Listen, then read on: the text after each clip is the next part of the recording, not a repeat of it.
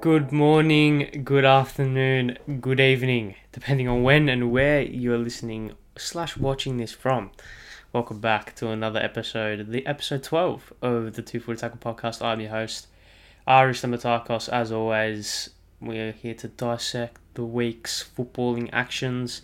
And a bit of a heads up, there was not a lot of it. So obviously, it was FA Cup weekend in the Prem.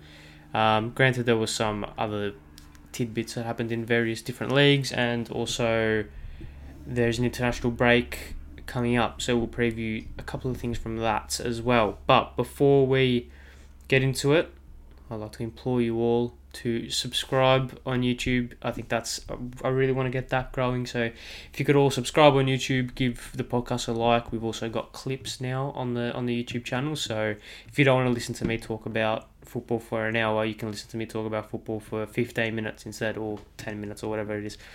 Um, so yeah, subscribe, like it on YouTube, and obviously Spotify, Apple Podcast, Google Podcast, the whole nine yards in the audio department. Any support, engagement would be very, very much appreciated. Now, like I said from the top, there was literally nothing that happened. Um, I say literally nothing. There was very little that happened in the footballing department this weekend, which is not very good considering there's a, oh, an international break next week. So we're gonna have to figure out something for that. But there was obviously the Everton Newcastle game, which had a whole lot of a whole lot of things to talk about. So at least that gave us something. And the title race is now blown, or is now has now been blown completely open, and is now Liverpool or cities to lose, depending on where you say it. Um, I just want to give myself a bit of props for predicting Villarreal to go through, but we'll get on that a bit later. Is Jesse Marsch the saviour? That maybe. I'm not saying he's not. He could be. Probably isn't, but he might be. Um, we're also going to speak about the Socceroos squad, preview the game for Japan, and also I want to speak about the England squad because there are, there is a couple of things which get me annoyed about Gareth Southgate's selection in his team department. And obviously, we got who went into footed, which I'm going to give you a peek behind the curtain. I actually haven't written down a, a, a candidate for who went into footed this week. So it's either going to be no one or I'm going to come up with it during the podcast. So there you go. You'll see my brain ticking trying to think of that th- throughout. And um, of course, we'll preview the week ahead. Obviously, like we said, international break. But let's start let's start. Let, let's start with the bizarre scenes of the Everton Newcastle game. Now, this happens midweek, um, and there is a whole lot to speak about. So, firstly, we'll speak about the footballing side of things first. Obviously, Everton won in the 99th minute, I think it was.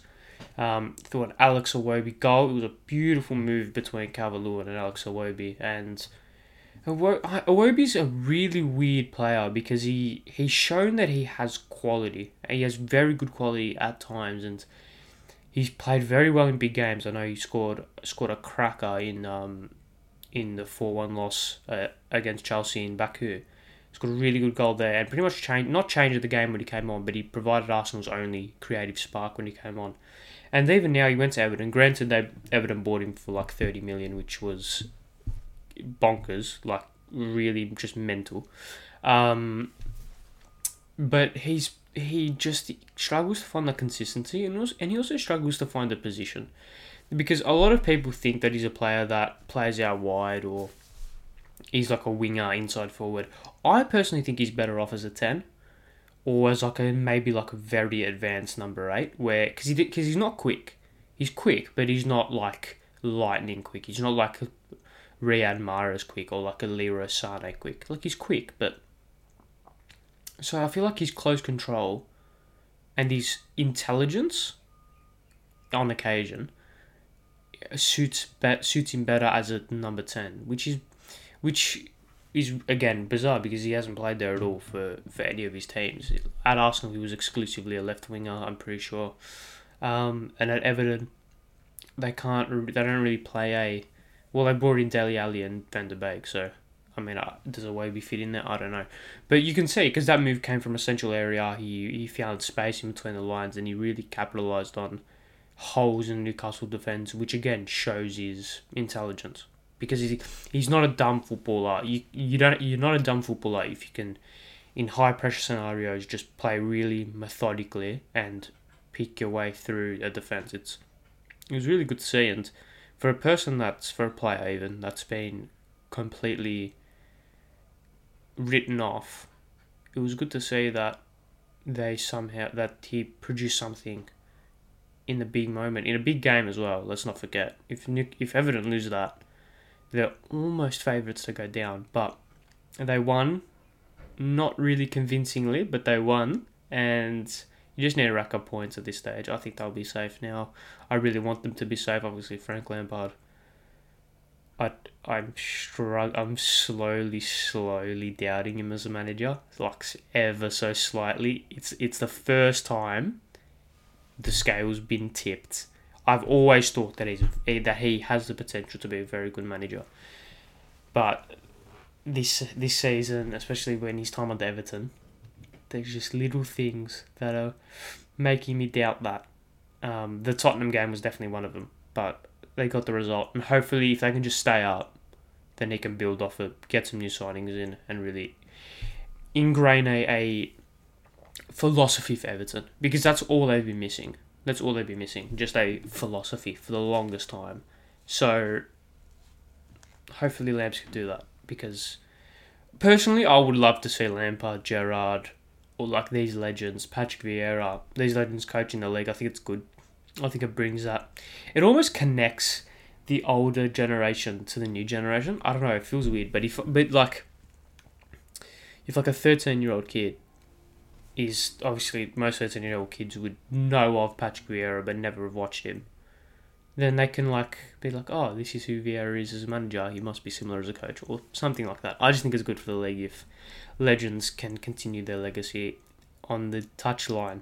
But well, that's that's what happened in the game. And I'm assuming this this did happen in the game as well, but this was not anything football related. The reason why Alex Iwobi had nine minutes of stoppage time to score his goal was because, and you've all seen this, but I'll just say it just for cause.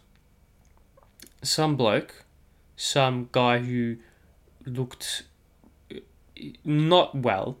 I think that's probably the best way to to describe him. He did. He looked not well. Ran onto the pitch, and cable tied his neck to the post in, I think it was in protest for oil.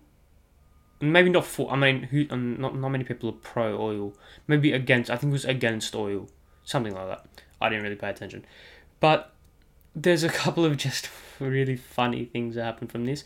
Firstly, why did it take 56 people to cut a cable tie? Surely someone had a pair of scissors handy. The physio would have just had a pair of scissors handy, or like a or like a Stanley knife or something.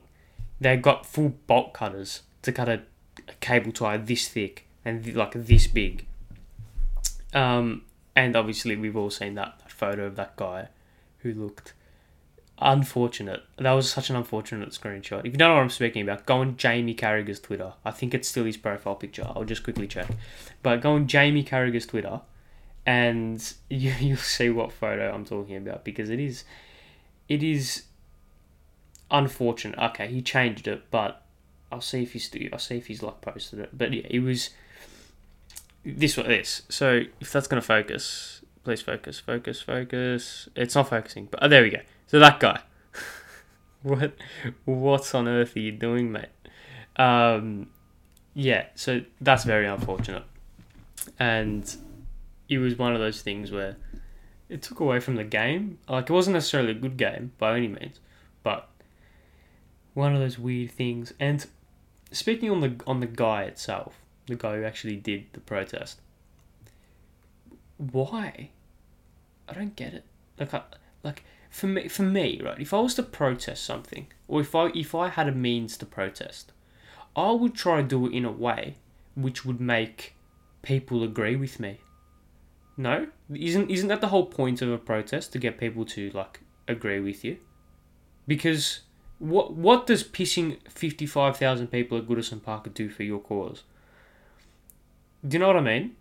Like the so if I were to pro, if I were to protest, I would do it in a very good in in a way which would make people look at it and think, oh, that guy's funny or cool or sexy, whatever, right? And then they, I'll, they'll be like, oh, what's he protesting against? Oh, he's protesting against, um, whatever. I can't think of anything funny to say, but then they might be like, oh, we'll agree with him, maybe. That's what I would do instead of running onto the pitch, getting a 10k fine, and just pissing off the entire stadium, both sets of supporters as well. I don't necessarily see the use of that. And also the irony of using a single use plastic in an environmental protest. I think that is beautiful. I think that is absolutely. Oh, I love that. Because he's tried to do something good, but he's just hurt the environment in a very direct way. So, suck shit, mate. Go get the help you need because you clearly look like you need it. With all, with all due respect, of course, but you don't yeah, like it's a bit harsh, but he he didn't look well, did he? he, he did, I mean, again, that's yeah, that's very harsh. He didn't look well. Maybe he maybe it was an act. Maybe he just like did it to, to piss the piss the stadium off. And he wasn't even protesting eh, protesting against anything. I'll tell you what has come of it though. That it's got, we've got a brand new meme template, which is good. I love seeing those all over the, the timeline and on Instagram and etc. We've got we've got that. So at least good, one good thing has come from it anyway. But and yeah, so another thing that happened from that game, which wasn't football related, It was Frank Lampard breaking his hand in the celebration of the equal of the winner. Sorry, and this made me th- think two things. One, how do you? I don't get it. How do you break your hand in that like I'm I'm just so confused. How do you break your hand in a celebration which there's not a lot of like it's not like he broke his hand in, the dressing room where he could have like punched a wall. Did he like punch the ground or did he punch like the advertising boards? I don't know, but it was a nasty bruise. He showed it on an interview, I think it was with, with Sky. It was a nasty bruise, like really. It was clearly broken and that made me think of other managers' celebrations that were a completely mental or b led to some form of injury, and I've gone with. I've gone with uh, five have come to my head, and really it could be six. And funnily enough, three of the three of the five that I've written down all invo- all invo- involve Jose Mourinho. I just find that great. So we'll start with Jose against Porto. No, Jose for Porto against United, where I think it was obviously in the 2004 Champions League. I believe it was a, a round of 16 game, so it wasn't even like a semi final. Round of 16 game, Porto scored an equaliser in the 90th minute, but that so they equalised on the, on the night, but it put them through over the two legs. And Mourinho, I think that's when the villain Mourinho character really gave like was birthed. It that was the moment where it was, oh right, he's a fuckwit, like, but he's a good fuckwit type thing. Um, yes, that was probably the the birth of the Jose Mourinho character, if you were to call it that.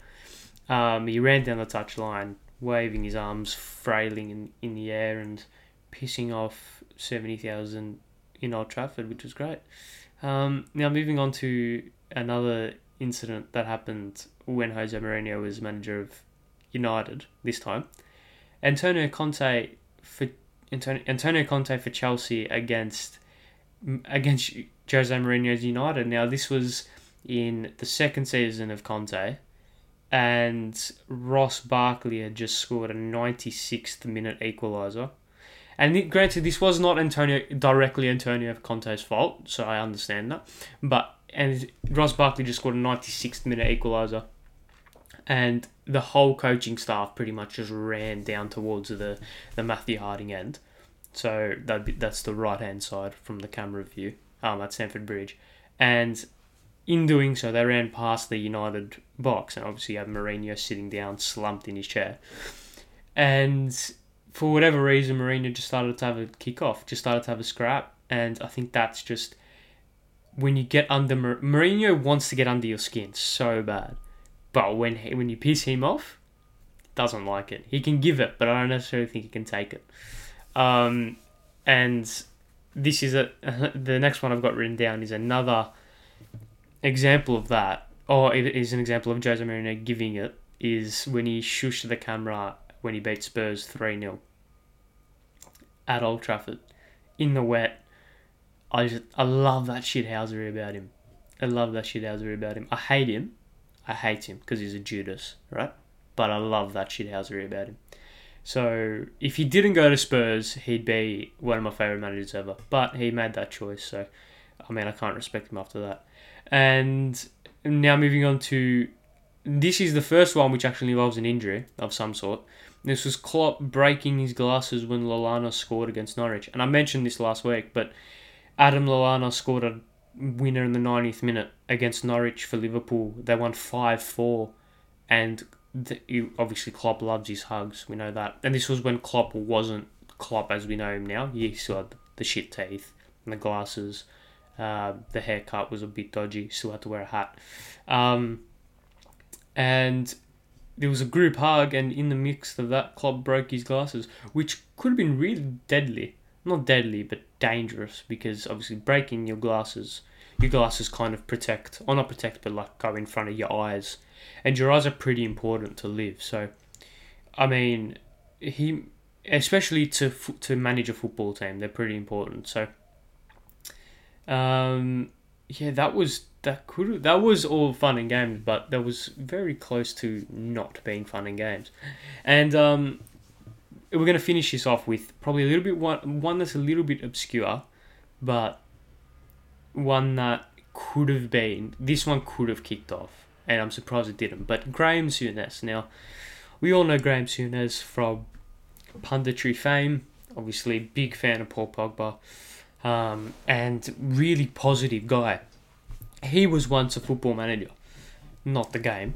Great, cracking game by the way, but a football coach, and he was coaching Galatasaray in the Turkish league, and they played away to Fenerbahce. And for those who don't know, Galatasaray and Fenerbahce have a probably one of the most fiercest rivalries in the world, right? And after Galatasaray won, Souness runs in the middle of the Galatasaray of the Fenerbahce stadium and plants a Galatasaray flag on the centre circle, which caused an almighty kickoff.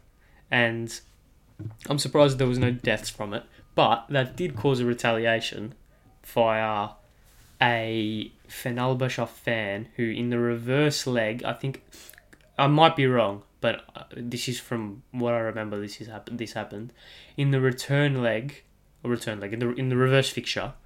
A Fenerbahce fan hid in the Galatasaray stadium, and then on kickoff ran in, like before the game started. As he was about to start, ran into the middle of the ground, put a Fenerbahce flag in um, in the center circle, and then started and just stood there with a knife.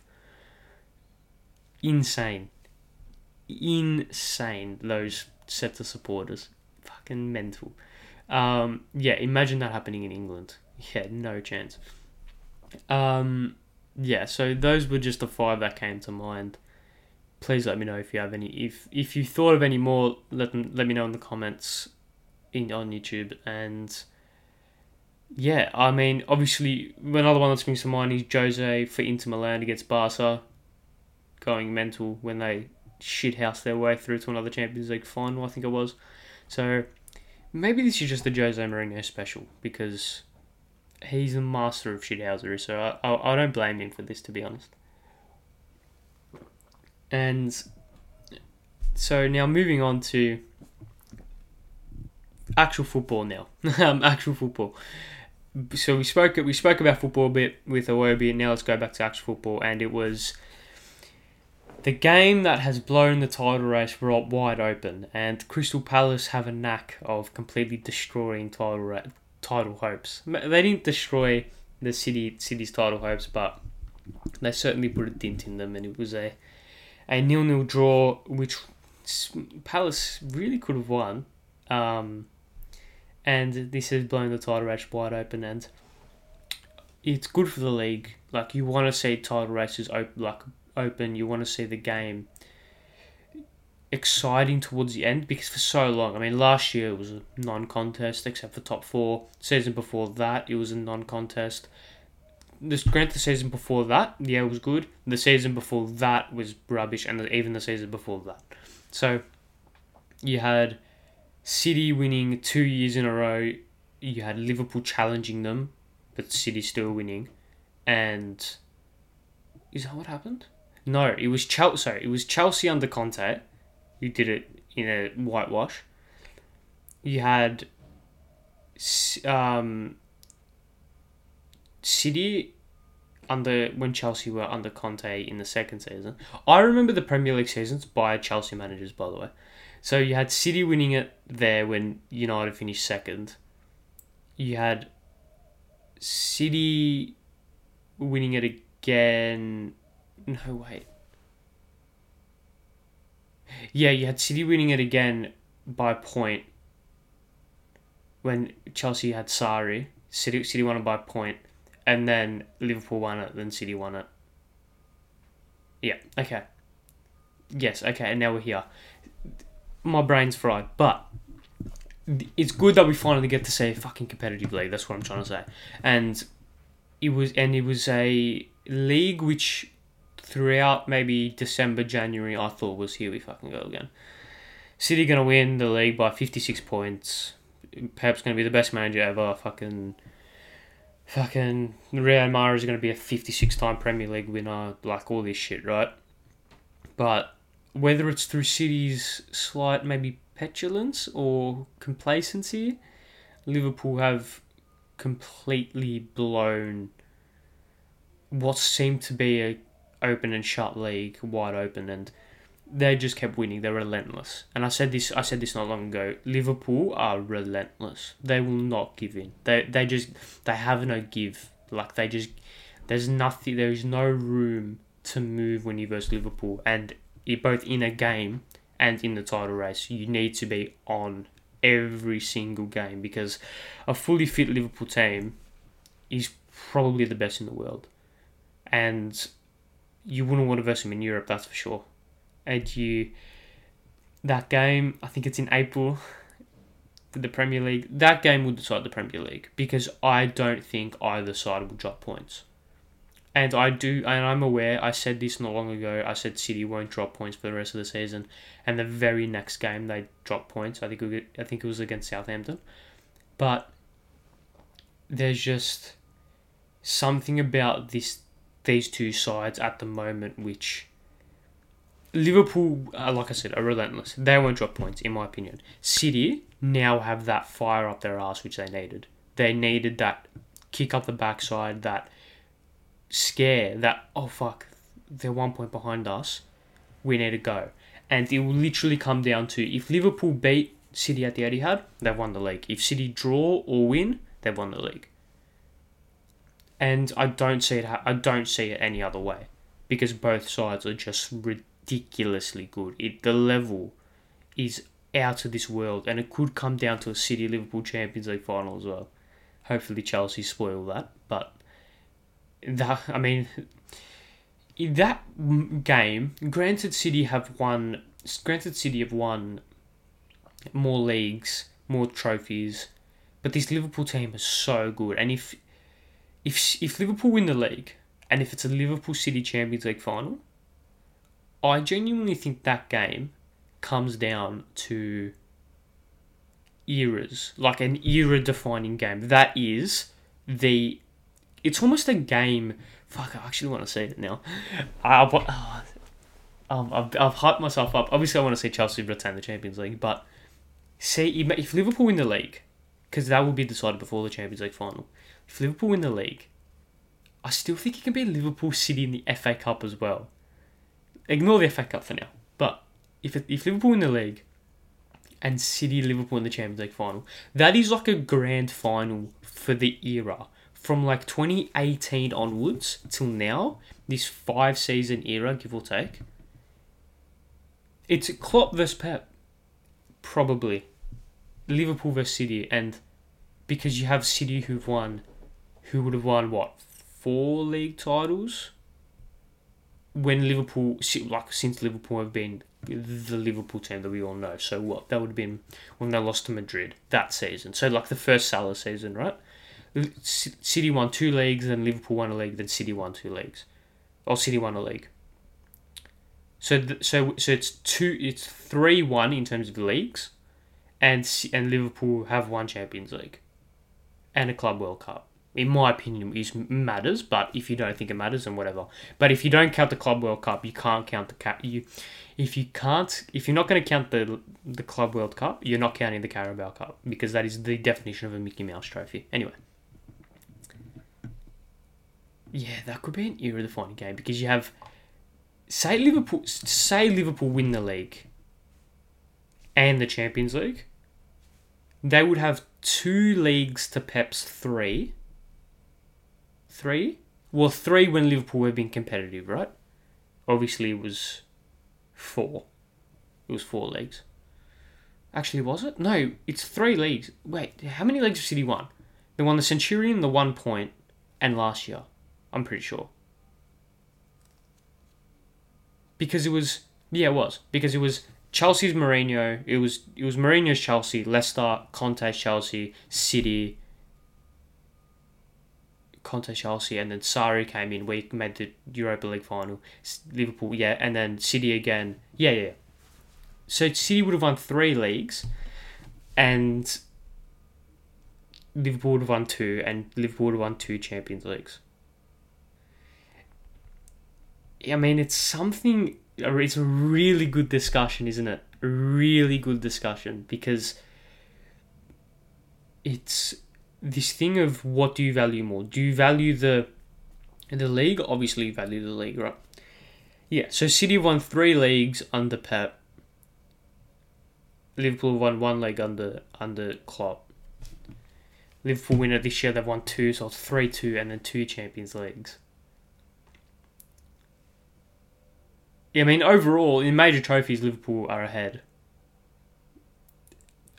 I want to say that. I want to say that Champions League final. I want to say the Champions League final on the condition of Liverpool win the league, because that will be that will probably be the biggest game in English football history. Because it's a it's an era defining game. It's that game determines the best team of the era. Which for me is going to be a discussion point that will live long, long in the memory of, of English football fans and just football fans in general. But moving on to not moving on, but I, wanted to I wanted to ask two questions or or yeah, two questions. I think is the best way to describe it. How Liverpool can win the league now. Liverpool will win the league if they just keep going, and it's something really easy to say, but like I, I genuinely think Anfield has a lot to do with this and the noise and just the energy that that ground creates. I don't believe in the myth personally. I do think it's pretty good atmosphere, but granted I've never been, so I cannot describe it. I cannot say. But Liverpool will win the league if Anfield and those fans just keep going and going and going and the hope doesn't wane. Like or wane even. All they need is hope and belief and they'll win it because they're just so good. And if you want to speak about a player perspective, I think Liverpool can win the league if they unlock Thiago. I think Thiago has the potential to be the best midfielder in the league. He's just so good at pretty much everything. His passing is up there with the best in the world, and his just football IQ is out of this world. Like it is seriously extraordinary. And if Liverpool can find a way to get the best out of Thiago, if you have Thiago feeding in Luis Diaz, Diogo Jota, Sadio Mane, um, Mohamed Salah, that's a scary proposition because you have those two workhorses either side of him. It's Fabinho, Henderson, or whoever it may be. If you can unlock the creative talents of Thiago, Liverpool win the league. Whereas City, I think City need to score goals. I think City will win the league if they find a way to score goals.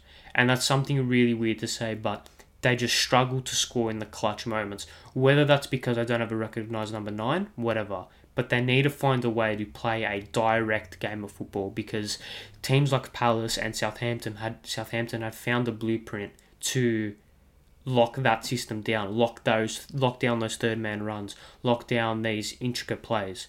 If they need they need to find a way to play a little bit more direct, a little bit more long ballish, and they will find a way to score more goals or win more games. So City will win the league if they find a way to score more goals. Something really simple to say, but I don't think it's that simple to fix. Because this intricate way these third man runs aren't scoring goals in the clutch moments. You saw Southampton locked it down. Crystal Palace locked it down twice. Whether it's because I don't have a striker, I don't know. But if City figure out a way to score in a more direct manner, they'll win the league. Whether or not Pep can do it, it's up to him. I mean, I play Football Manager, so I mean, I'd like to think I know, but but granted, I did take Leyton Orient from the conference to Champions League, multiple time Champions League, multiple time league, undefeated. I actually won the. I actually won the. What's it like the pen, Pentagon? Not not that, but I won five trophies in one year with Leyton Orient. FM nineteen. Glorious, glorious season. Anyway. Um. So yeah, moving on from the league, from the league shen- shenanigans, shindig speaking speaking about the league, let's we've done that. So yeah, let's forget about that. Um, I just want to give myself massive props for predicting Villarreal to go through.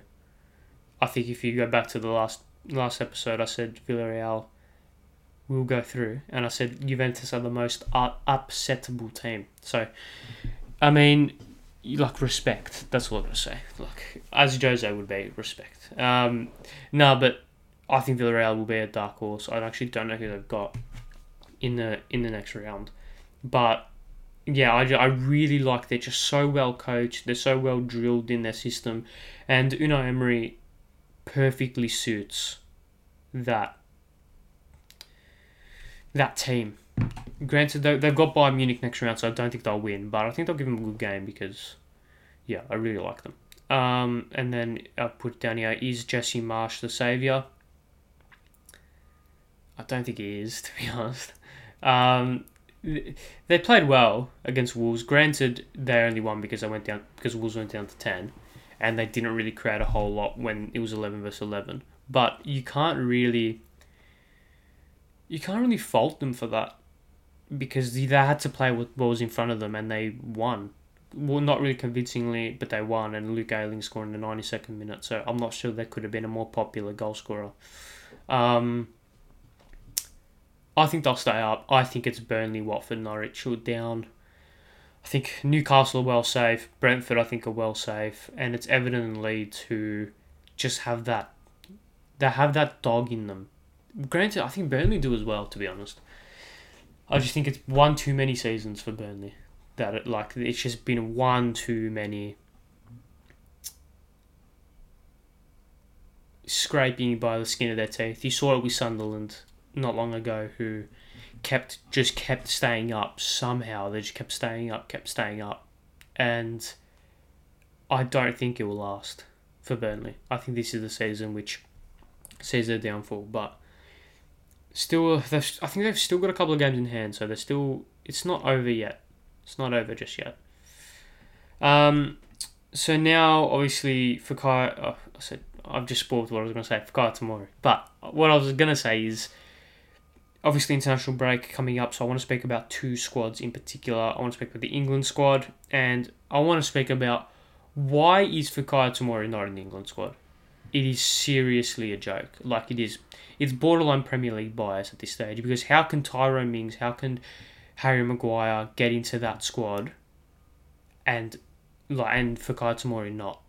Because he he starts for me in an England eleven. Because he encapsulates everything that England need in a centre half. They need someone who's a little bit more dynamic, a little bit quicker, uh, maybe a little bit more eccentric in the way he plays, but he just provides that difference. And he can play either fullback as well, which helps. And he's versatile. Can play in a three, can play in a two, and any you can literally put anyone next to him. You can put John Stones next to him. You can put someone like a Dan Burn next to him. I'm not saying him exactly, but you can put Dan Burn next to him. You can put Harry Maguire next to him, and he'll make Harry Maguire look like a competent centre back because he just has that raw ability and that raw physicality, which can make up for players' weaknesses. Like, I don't understand why Fikayo Tomori is not on the England team. That is one one of Gareth Southgate's biggest missteps as a England coach, not shoving him into the first team and giving him the minutes that he deserves, because he's been ripping it apart for AC Milan. He's exactly what England need in a centre back, and he fixes pretty much most of their defensive problems in terms of the way England are hurt is through pace. Whenever teams hit them with pace and quickly on the counter, that's when they struggle. Fikayo Tomori can eradicate any counter attack like that because he's so quick and he's so dynamic. He's so strong. He's tall as well. So why Gar- why Gareth Southgate hasn't got put him in and why he persists with someone like Harry Maguire is beyond me. But I like Gareth Southgate, but he needs to fix that in the next in the next squad selection because Fikayo Tomori should start for England at the World Cup, in my opinion. He's just so good. like, I don't get it. But, again, what do I know? Seriously. But, like, it, I, I'm, I'm genuinely, like, flabbergasted at this stage because I don't see why he doesn't play. Like, I don't see why he doesn't play. I don't see, I don't see anything that can potentially hinder him. I don't see anything that says that like he's got a major weakness. Like I'm just bringing up the squad now because I don't like, I don't actually know who don't know I actually don't know who's in it, but I'm near certain that, and I know it's friendly. I know it's a friendly. I know it's a friendly, but like Conor Coady's in there, Tyrone Mings is in there. With all due respect, why isn't Fikayo Tomori in there? Like I know it's friendlies, but you can't friendlies set a precedent, or they don't set a precedent, but you need friendly. Like friendlies are so important of just building cohesion and building just like familiarity. Like I know Fikayo has good familiarity with Mount. I think he played in the academy with Rice as well, obviously with Reece James. But yeah, it's try. I'm trying not to be biased with well, from a Chelsea perspective, but I just don't understand why he's not playing. Um, and now moving on to the Socceroos squad to versus Japan. And it's been a squad absolutely tormented with just last minute changes and whatnot. I'll preview the Japan game in a bit, but I just want to go through the squad. So, Craig Goodwin was in the squad, he's now out. Jackson Irvine was in the squad, he's now out, and also I think a couple of other players were in the squad as well who are now not playing. But this has now brought in Ben Folami, who is making his Socceroos squad debut, and um, obviously Kenny Dougall, who plays for Blackpool. So and he scored in the playoff final last year, so he's got something about him. But this means the squad is Nathaniel Atkinson, Aziz Behich, Martin Boyle, D'Agostino, Milos Degenek, Kenny Dougall, Mitchell Duke, Ben Folami, Bruno Fornaroli, Denis Genreau, Ryan Grant, Adrian Hrustić, Jimmy Jeggo, or Jamie Jeggo, Frank Karačić, Joel King, Leckie, Awer Mabil, Jamie Maclaren, um, Connor Metcalfe, Andrew Redmayne, Tom Rogic, who I think got injured as well, playing for Celtic. I know he got subbed off so I don't know if he's playing. But Kyle Rowles, Matthew Ryan, Trent, Trent Sainsbury, Giannis Sten- Stensness, Yanni Stensness, uh, Marco Tilio, and Danny Vukovic. Um, that's a squad to face Japan. I'm so worried. like, I'm so. Personally, it, for me, Jackson Irvine was so important to that system that, and I would have started him in a heartbeat because he's been playing so well in Germany. But what what you have to take into consideration, you'd think the front three doesn't write itself, but you think it's some some mixture of um, Fornaroli, Maclaren, Mabil, um, Leckie maybe, or um, Boyle who, for me, are all capable of performing well. And I want to speak about Fornaroli quickly before I move on. People are so upset about Fornaroli. Now, for those who don't know, Fornaroli was Euro- was from Uruguay, didn't get capped, has been in Australia for fucking 150 years, it seems like, and has now been given citizenship, thus makes him eligible for the Socceroos. I don't see anything wrong with that, with him playing. A lot of people are upset by it. I don't. It's for it's for two games which an, which are absolutely must win against Saudi Arabia and against Japan. Get the best players in the team for me. I think Fornaroli will come in, have an impact. Whether he, whether he goes to the World Cup, if we get there, is a different is a different talking point. But for now, I think it's a perfectly good selection, and I think he's. I don't know if he starts yet, but he if he doesn't start, he'll come off the bench and make an instant impact. So I don't see anything wrong with it. Um, obviously, you have the victory boys Folami and D'Agostino who are well well earned um, call ups to the team because like Folami through extenuating circumstances, D'Agostino through like he just earned it. Like he played very very well, um, or he's played very very well for victory so far. So I don't see anything wrong with that. But that midfield really worries me. I think. I think you have to play Hrustić, Jeggo, and Genreau. I think I think that's what I'd play. But you can't drop Rogic, can you? It's really difficult. It's really difficult. And to be honest, with Aaron Mooy not in the squad, it actually helps because that's just another head, a selection headache. Obviously, Aaron Mooy out through. I'm pretty sure it's COVID um, or injury, and that midfield man, that's that is the missing piece because the defense writes itself to an extent, and so is the attacking attacking three if we play four three three, or some variation of that. I don't think they're the worries. It's that midfield and it's that connection and that energy because our, probably our three most talented players in the not in the squad but in the country are Mooy, Rogic, Hrustić. You cannot play those three. It just does not work you need an engine. For me, that engine is Jackson Irvine, but you can't win them all. I mean, like, it's very unfortunate that he's gone out in the way that he has. I genuinely think it's. But Rogic has been playing so well. Is he injured? I just want to quickly say. I probably should research this, but if he's injured, then. Rogic in doubt as soccer's avail- availability crisis or worsens. Um, so he's oh, okay. So he's so he's in doubt. So let's just assume that he doesn't play the Japan game, and he plays a game against Saudi game against Saudi Arabia. For a game that is absolutely must win, I think you go with Hrustić, Jeggo, Genreau. Oh, I think he played that. And then, but then again, Dougall played well. Dougall's been playing well. Fuck, it's tough. And obviously, no Graham Arnold. He is, he, he is in self isolation, so he will miss the Japan game. I'm pretty sure. Jays, you don't want this. You don't want this.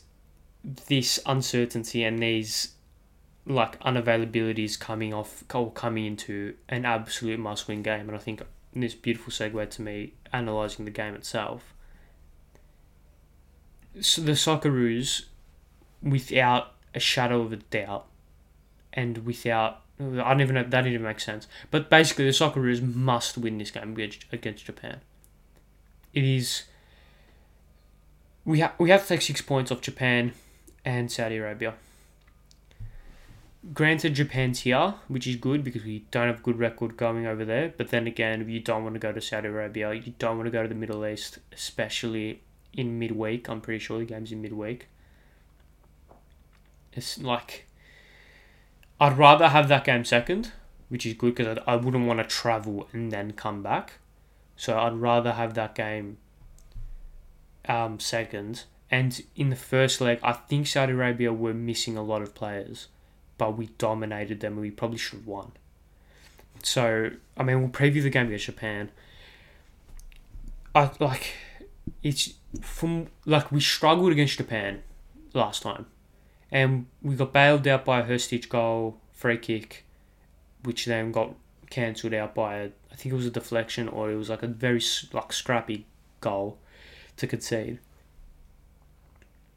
I'm just really cautious about this game, and I'm really scared because if we lose, we have to go through qualifying, which means I'm pretty sure we verse the at this stage we verse the UAE. I'm pretty sure in a one-legged game, and then we verse.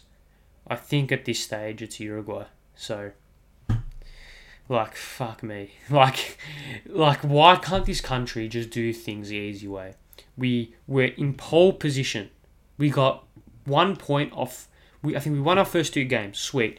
We drew to Saudi Arabia. I'm pretty sure that happened first. We like sweet. Get a point against Japan, and and we're mate. Oh, we're, we're we're we're rosy. Like we're gonna go through no problems. We we lose against Japan. Okay, fuck. Not not the best, right? Like to to put it lightly, not the best. I just want to see what our fixtures were because I don't actually know. But like we were in such a good position, like such a good position. But yeah, so we we beat China, Vietnam, Oman. Sweet, like we beat them all pretty comfortably as well. Unreal. We lost to Japan. All right, not the best result, but we get a point against Saudi Arabia. Could be worse. Could be worse. Then we go to China and we draw. Then we go to we beat Vietnam and then we go to Oman and draw again. It's just, it's just like fuck me, man. Like, I just don't get it. Like, I just don't get it. Why can't this country do anything easy? If I had to give a prediction, I don't think we'll win. I just don't have that confidence in this team anymore. If you were to ask me this question if you, if you were to ask for my prediction before the first tie or before the f- reverse fixture, I would have said, "Oh, we'd win two 0 easy," because I had confidence.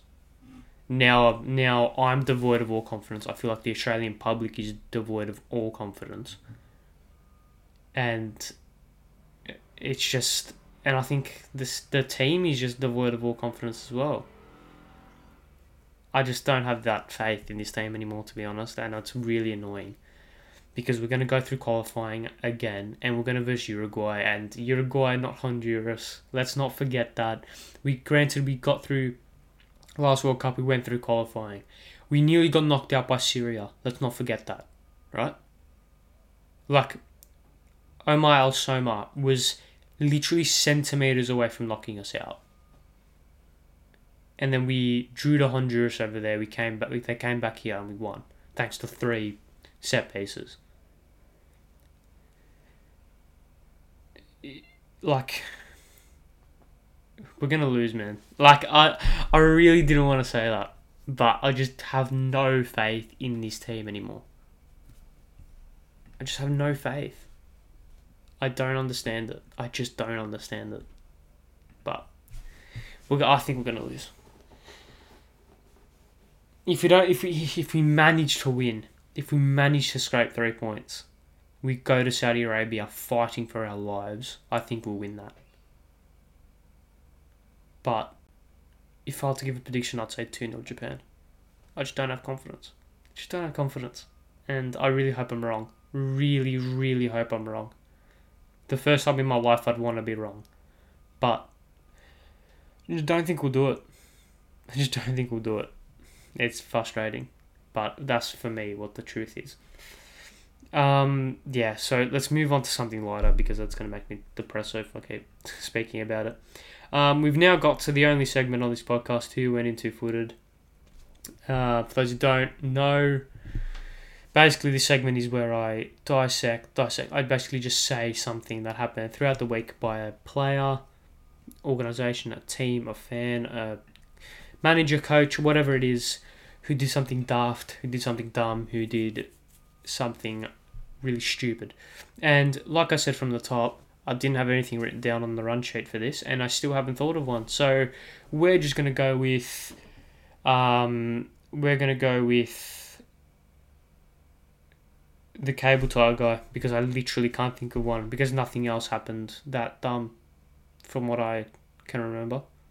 Yeah, so we'll go with the table cable tire guy who now, instead of being known for his protest, he's now known for being a fuckhead. Um, no, that's a bit harsh.